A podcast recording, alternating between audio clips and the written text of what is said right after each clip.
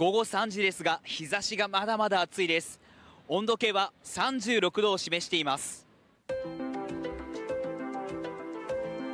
今日の札幌最高気温は36.3度と1876年の統計開始以来一番の暑さになりました。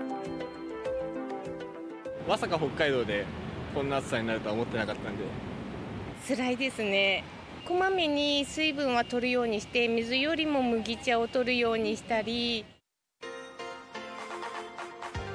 今日の最高気温は北見市で37.1度と体温を超える危険な暑さとなるなど道内27の地点で35度以上の猛暑日となりました。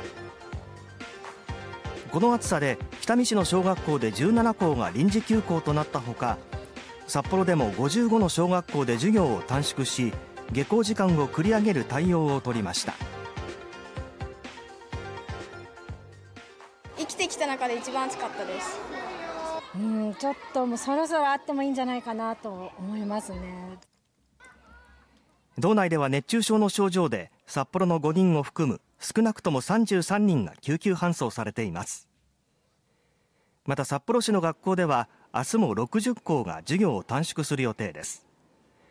函館市ではすべての幼稚園と小中学校が臨時休校するということです。道内は明日も内陸部で35度を超える猛暑日となる予想で熱中症に警戒が必要です。